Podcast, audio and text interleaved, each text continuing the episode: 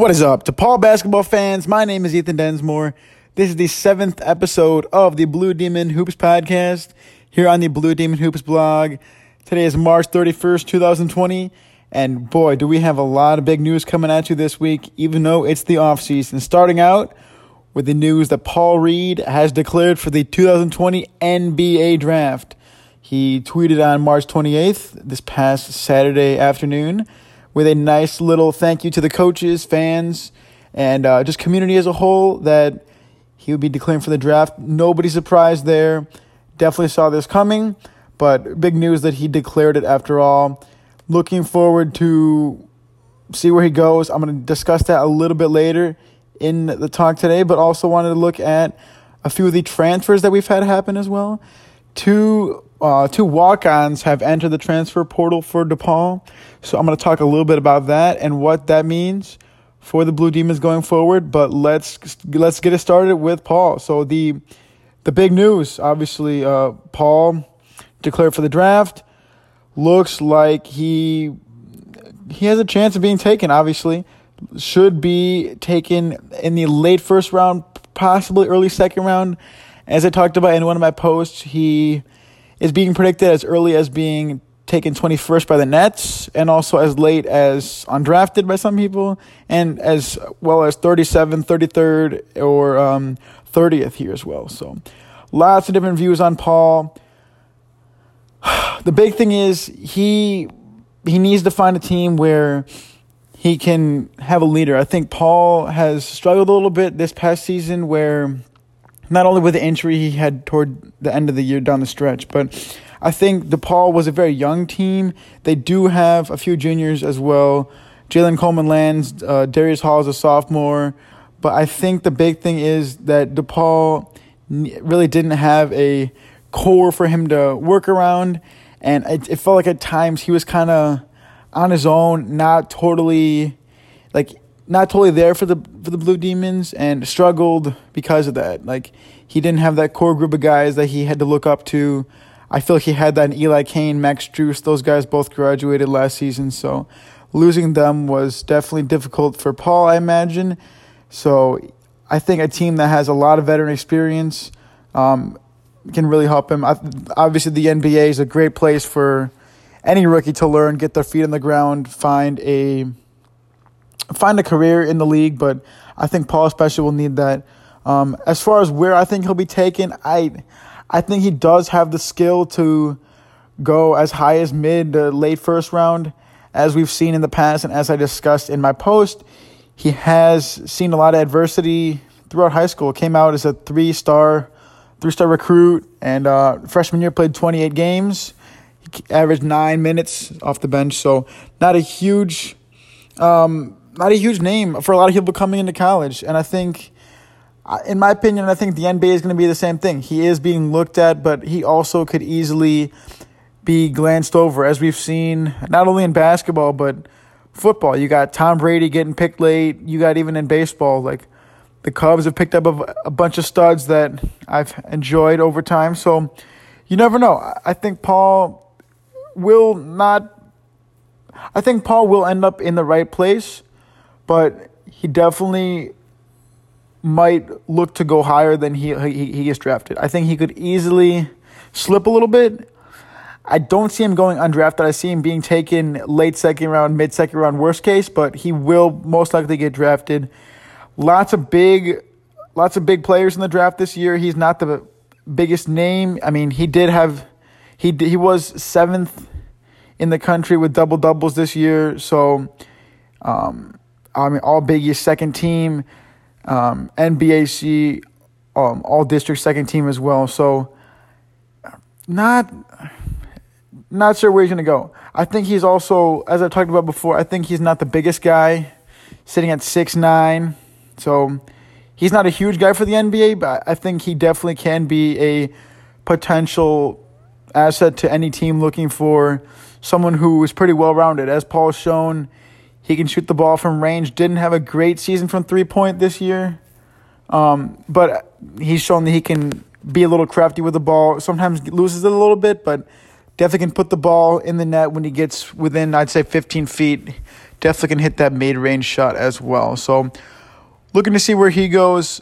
Not sure how the NBA draft is going to work. As of now, they're saying June 25th is still the concrete date, but looking at possibly a reschedule of the draft, waiting to see what Adam Silver says. Haven't seen any news regarding that lately, but due to the recent coronavirus outbreak and no NBA, as well as not many large gatherings happening in general, I think that will be an interesting decision that we'll see coming out soon. So, all the best to Paul. Thankful for all the contributions he's had with the Blue Demons in the three seasons that we had him. As I broke down, he really grew as a player. As I said, freshman year, 9.9 minutes per game, only 3.6 points. Sophomore season, biggest, most improved player, 12 points, 8 rebounds a game, 26 minutes starting. So, really, really solid um, improvement from him. So, I think he could do the same in the NBA. So, I think that he, I've seen a lot of things talking about he'll go to the Heat. I think that'd be really cool if he goes to the Miami Heat hometown. Close to his hometown, he's from Orlando, Florida, so Miami wouldn't be too far away.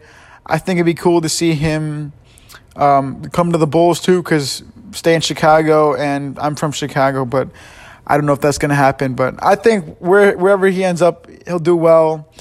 Uh, looking hopefully to get first round, because normally you would see a stronger career if you sit in the first round. But second round, he could he could make something out of it as well. So I'm hoping he all the best to Paul, great guy, love him a lot. So hope he makes it, and um, definitely excited to see what happens in the draft.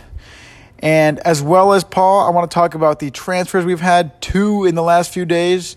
Uh, it was announced that Sullivan Menard had transferred um, on the 30th, so that was uh, Monday night, which definitely not huge news for the Blue Demons having these transfers, but Sullivan Menard is the bigger name for me. I wrote the piece a few weeks ago talking about how I thought he was the future of DePaul basketball. I saw him very strong high school career, lots of potential from what I saw that like just his character. I, I think he's a really cool, really great guy. I've had the chance to get to know him, talk with him a lot. I think he really can and will do a lot of damage at whatever school he goes to. Um, great three point shooter, great guy um, when he can drive in the paint. I talked about him being a possible replacement for Charlie Moore. I'm not sure if he will be that for a team, but I think that he definitely can rise to that level. He's got a great work ethic, got a great shot, and I think he's going to do well. Not sure where he's going to transfer yet. We're still waiting as he just entered the portal a few days ago. He he was a preferred walk on for DePaul, so not a big name for the Blue Demons. Did not play very many games this season, but I think he still can um, and still has showed that he is very capable in my my opinion. So that was the freshman of Alaska, and as well as him, we also have Mick Sullivan, the junior um, from the suburbs of Chicago. Not the junior, the sophomore he was going to be a junior next year if he stayed with the Blue Demons. So the sophomore, Mick Sullivan, he was the, I guess, third string center, power forward, you would say. Um, didn't really see much time, only in a few games when the Blue Demons were either up or down by a lot. So not a big impact player as well, but somebody who I assume will be missed during practices and who is not going to be there behind Nick Ongenda and Jaylen Butz next year. Um, I was thinking that maybe as Paul left, as Paul Reed left, we would possibly see more of Mick, maybe coming out to replace Nick or JB at different times, but I don't think we're going to see that now that he's gone, obviously. So, sad news there. Uh, he they were the th- second and third players to join Devin Gage, who has also as I spoke on, um, entered the transfer portal. So no news on Gage on where he's this on where he's going yet. Um, still looking at Rhode Island, uh, San Diego, Hawaii, possibly a few other schools in there. Um, I saw a tweet from Rothstein. I cannot remember the exact schools. I will have to find that, but I think that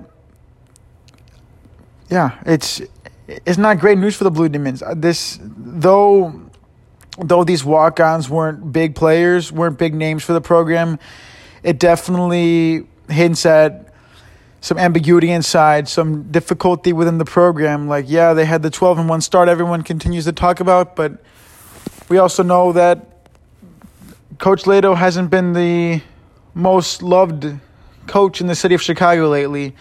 Not everybody wants to see him around anymore. I personally disagree with that, as I've talked about, but I think that this isn't the best sign for the team to see three guys. Devin Gage had the season ending hand injury, but to see these walk-guys leaving the program, especially Sullivan Menard after only his freshman year, sad to see those guys go. They'll be missed, but um, DePaul has um, Kobe Elvis coming in next season, so they will at least be able to fill the roster. Possibly some other um, transfers. I know that there was a few guys who were looking at DePaul on their list. I know a few grad transfers and other um, names who were in the portal as well, considering DePaul. So we will see. Also waiting on a decision by the athletics department with Coach Leitao. I saw a tweet by Lawrence Kramer from the DePaulia Sports mentioning that he was supposed to get a contract extension uh, decision as of this week. We have not seen a tweet regarding that yet, but I will be sure to cover that as soon as that happens. Most likely on next next week's episode. So stay tuned for that. And that is pretty much it for today's episode. I will continue to stay up with the Coach Leitao news, the transfer news, um, see if we have any recruits coming in. I know Zaire Wade still is uncommitted. Looking at DePaul, we'll see if he ends up making Chicago his home for next season with the Blue Demons. But until then, we will have to just wait and see. So that is it for this episode. Stay tuned, stay safe, and go Blue Demons. See you in the next one.